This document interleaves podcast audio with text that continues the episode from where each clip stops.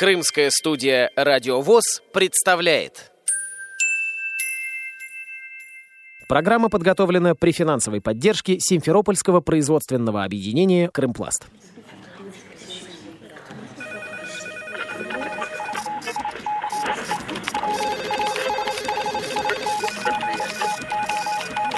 Информационная программа «В курсе».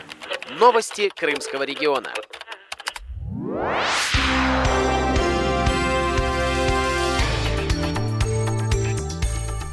Здравствуйте, дорогие друзья! У микрофона Кристина Рябуха. В Евпатории 10 октября представители Бахчисарайской и Сакской местных организаций ВОЗ прошли по экскурсионному маршруту «Малый Иерусалим», Инициатор экскурсии, председатель Бахчисарайской местной организации ВОЗ Сергей Усатенко собрал 19 участников. Экскурсию провела председатель литературного объединения в Евпатории, президент международного клуба «Геликон», краевед, экскурсовод Людмила Твардовская. Мы с вами сегодня прошли наш маршрут Малый Иерусалим, который занял золотую медаль Великобритании в 2012 году, как лучший экскурсионный маршрут Крыма и рекомендован для просмотра ЮНЕСКО. На нашем маршруте мы встретили средневековую мечеть, памятник архитектуры 16 века. Мечеть называлась Джума Хан Джами, нынче так зовется, которая в переводе означает «пятничная, праздничная», либо же ханская мечеть, ибо в ней короновалось 17 ханов из династии Гиреев. В дальнейшем мы с вами увидели древние турецкие бани, к сожалению, полуразрушенные, нашу синагогу Егия Капай, в переводе «Раскрытая ладонь», ремесленная синагога, где молятся до сих пор более ста верующих иудеев. Там есть и центр еврейской культуры, где располагается кафе-музей еврейской кухни Йоськин кот. Дальше мы с вами прошли по улице Караимская, видели большое панно в честь приезда царской семьи, дошли до караимских кинас, памятника архитектуры 18 века, храмах, где молились Караимы, и нынче это является центр караимской культуры и действующие соборы. Прошли по улице Караимской, которая является центральной улицей средневековой части города, дошли до восточных ворот под названием Адун-Базар Капусы, ворота Дровяного базара, через которые выезжали коронованные ханы Гиреи. Э, сейчас это центр крымско-татарской культуры под названием Гизлевские ворота с этой восстановленной огромной башней. Вернулись по улице Караимской, вышли на улицу Тучина, улица Трех храмов, древнейшая улица, ведущая к морю. И в заключении, конечно же, увидели собор Святого Николая Чудотворца, э, памятник архитектуры XIX века, построенный Александром Осиповичем Бернардаци, являвшийся ведущим собором собором э, полуострова Крым. Нынче занимает третью позицию из православных храмов. Город Евпатория небольшой, 120 тысяч человек, численность населения, но в летнее время город становится миллионником. Его любят наши туристы. Один из старейших городов мира. Евпатория насчитывает две с половиной тысячи лет своей древней истории. Эта история начинается в конце VI века до нашей эры, когда к берегам песчаной бухты приезжают корабли из города Милета. Около 200 колоний было создано на берегах Северного Причерноморья, в том числе и город Херкинетида. А за нами как раз бухта Евпаторийская. Ее не видно, идет реконструкция набережной.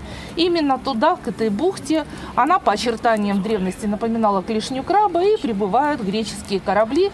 Поэтому, недолго думая, большое количество крабов на золотых песках, бухта, напоминающая клешню краба, и вызвала вот такой ассоциативный ряд, как Киркинетида, крабовый город. Город Киркинетида, конечно, просуществовал недолго, 4 столетия. Потом был разрушен скифами-кочевниками. Но на помощь приходит Митридат VI Евпатор, понтийский правитель, защитил греков от скифов. Разрушенный город Киркинетида восстановили в новом виде. Огромный античный город-крепость под названием Евпаторион, который прослужил прообразом нашей Евпатории.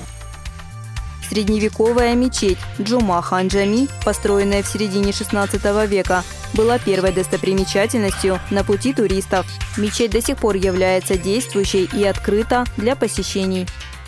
Уникальная мечеть, которая осталась одна единственная на всей территории Европы многокупольная. 12 куполов и один полукупол с юга. Действующая мечеть. Мало того, что даже в советское время ее не закрывали. Это был музей древности или музей Востока, который впоследствии отреконструирован, отреставрирован, освящен и опять отдан верующим мусульманам, является действующей мечетью. Огромные-огромные минареты, 37 метров каждый, наверху имеют круглые балкончики. А сейчас там на балкончиках шарфа вынесены динамики. Эти динамики как раз-таки и вещают голос Муэдзина прямо до новых районов, которых раньше не было. Но правильно выстроенные минареты позволяют даже голосом очень далеко распространять звук. Ведущая мечеть. Высота зала 22 метра. Довольно просторная. Разделена на две двухэтажных галереи.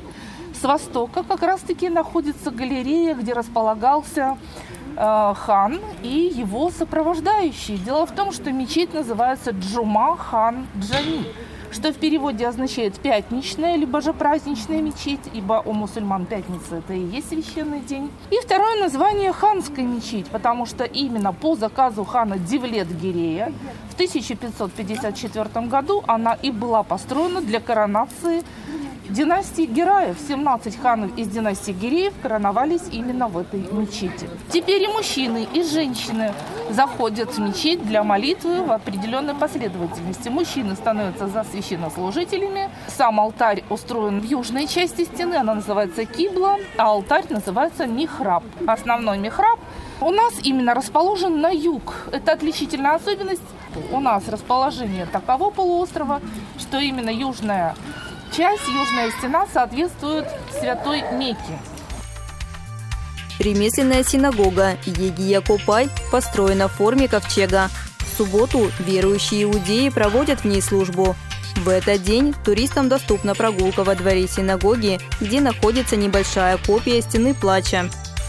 1912 году построена была эта синагога Адамом Генрихом, известным архитектором нашего города, на средства еврейских ремесленников из камня, ракушечника или колпака. С запада находится центральный вход, естественно, на восток ориентирован алтарь на Святой Град Иерусалим. Вы видите три двери, это необычно, да, вообще-то как-то в храм ведет одна дверь. Дело в том, что мужчины и женщины по древним традициям не могли молиться вместе. Мужчины занимали первый ярус синагоги, Женщины второй. Там, если вы видели, на втором этаже узкие окошечки идут. Это двухэтажные галереи. Поэтому мужчины заходили в центральную дверь, а женщины в две боковых, сразу выходя на ступенечки на лестнице, выводящие на двухэтажные галереи. Сейчас уже такую традицию, конечно же, отменили. Все равноправные мужчины и женщины. Поэтому вход с южной стороны, где мы с вами видели, цепочкой заграждено, ведется служба, шаббат, суббота, сегодня священный день. И все молятся на первом этаже, разделены разделенную только рядами. С левой стороны это стена, в которую можно также вставить записочки. Пожелания должны быть общечеловеческие. О любви, о добре, о счастье, о здоровье ближнем. Продолжим наш маршрут Малый Иерусалим по улице Караимской, которая является центральной улицей средневекового города. На маршруте туристы познакомились с караимскими кинасами. Караимы – это малочисленный тюркоязычный народ Крыма, исповедующий иудаизм караимского толка. Караман – это кафе этнической э, караимской кухни, где можно попробовать черчиры. Это как чебуреки с сыром, овощами, с мясом. Можно выпить холодные бузы. Тот, кто спрашивал, чем повеселиться можно. Это слабоалкогольный напиток. Он настоен на пророщенных зернах пшеницы, но в большом количестве очень хмельной. Поэтому раньше, когда мощные, как говорится, богатыри решили помериться силой, они выпивали бузы прямо по бочкам. А потом плохо себя вели. И когда говорили, вот опять бузят, это значит перепили бузы. Так это слово до сих пор и употребляется. Да. У мужчин был такой принцип многоженства, поэтому павлиний хвост недаром украшает эти ворота. Говорят, распустил, как павлин хвост. Но караимское общество все уменьшалось и уменьшалось, потому что нельзя было соединяться в браках ни с другими национальностями, ни с другими религиями. Поэтому постепенно их и стало так мало, да, 2000 человек. Экскурсия завершилась возле собора Николая Чудотворца. Собор был построен в XIX веке. Желающие могли войти внутрь и насладиться красотой убранства. Не просто так сюда прибывает царский кортеж, потому что Николай II глубоко верующий человек с своей супругой, императрицей Александрой Федоровной, детьми приехали благословиться, как будто чувствуя, что последний раз будут в Крыму.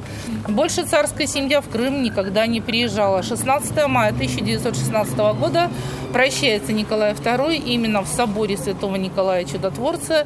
И как сам Николай Чудотворец, как будто на терновый венец благословивший царскую семью, провожает их последний путь.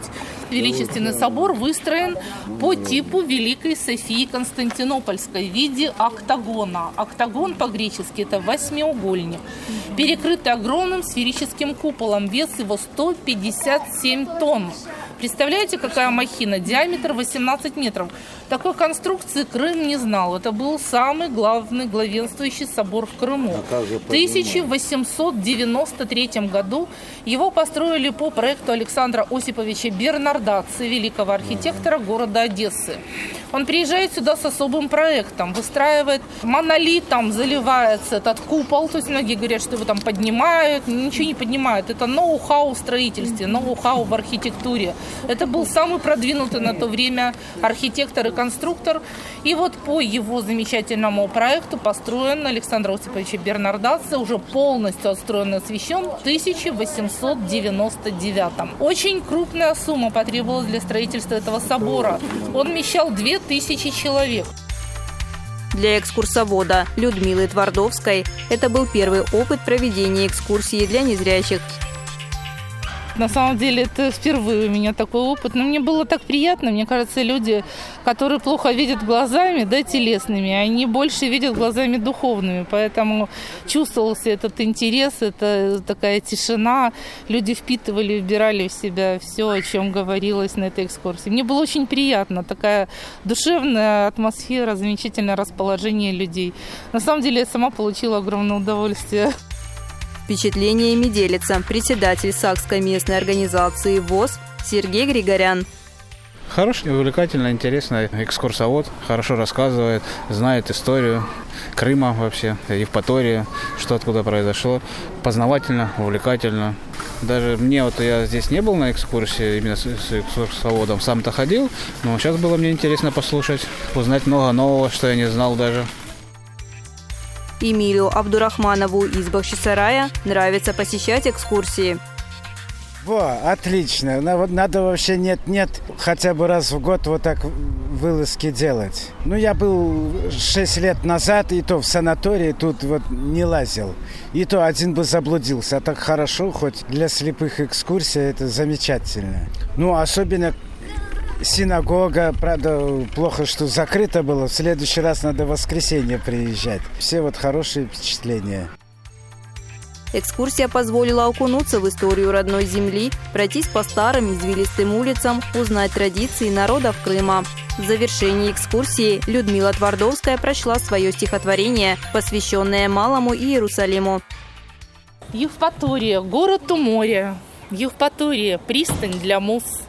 Путник знай, здесь не ведают горя, Воздух чистый, соленый на вкус.